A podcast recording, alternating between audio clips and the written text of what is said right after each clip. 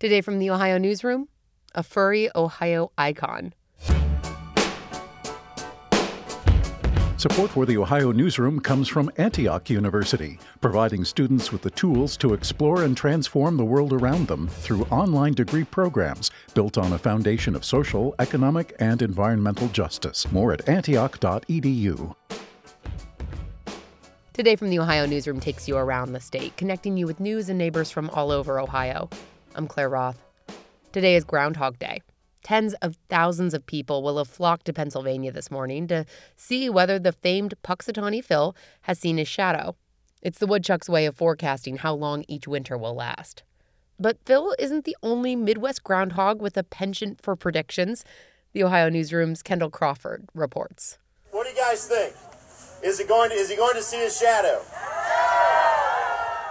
Every February, Buckeye Chuck crawls out of his burrow in Marion, about 50 miles north of Columbus.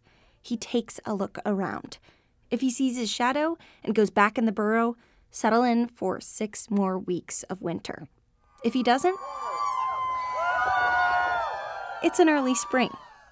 Many creatures across the state claim to be able to predict how long winter will last. There's Poppy the skunk in Lancaster, Walnut the hedgehog in Dayton, even a stuffed groundhog named Willie from Toledo. But Buckeye Chuck is the state's official groundhog. He has been since the state legislature declared him so in 1979. And according to WMRN radio host Paul James, he's pretty good at it. He is about 75% correct in his uh, his 40 or so predictions that he's done. Way better than than that rodent to the east. James has led Marion's Groundhog Day celebration for years, but it actually began with an earlier host, Charlie Evers.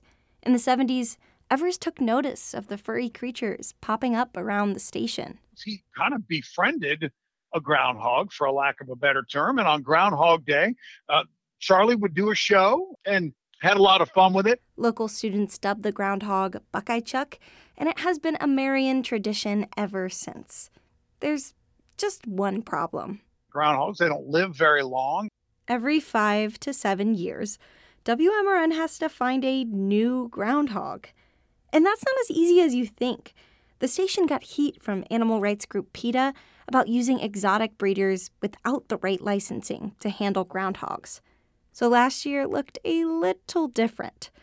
The taxidermied body of the original Buckeye Chuck took the stage official weather reporting groundhog has remained in his burrow and not emerged. Like him, all Ohioans will need to hunker down for six more weeks of winter. This year, however, a new rodent is in the spotlight. Meet Murray, resident groundhog at the Cleveland Museum of Natural History, where he munches on some kale and some carrots. He loves that. He likes his veggies a lot. He's just one year old, and yes, he's named after the star of the movie Groundhog Day. Jim Nemeth, director of wildlife at the museum, says he imprinted on people after a family found him orphaned on the side of the road. And he kept following them back towards their house, interacting with their dog. And uh, so they took him to a local wildlife rehabilitator, and they said, You can't release him because he's just going to keep going to people. So that's why he came here to us. Since then, Murray's been training for his big break. He's seen students, he's seen guests. He's been in the van driving around just the block. Um, there's a little tunnel that he needs to walk through and then come out to make his grand entrance. So we need to practice all that. Nemeth says no matter if his prediction is right or not, he believes Murray is a perfect fit for Buckeye Chuck. His hope for this Groundhog Day? Six more years of stardom. For the Ohio Newsroom, I'm Kendall Crawford. That's all today from the Ohio Newsroom. We'll talk with you Monday.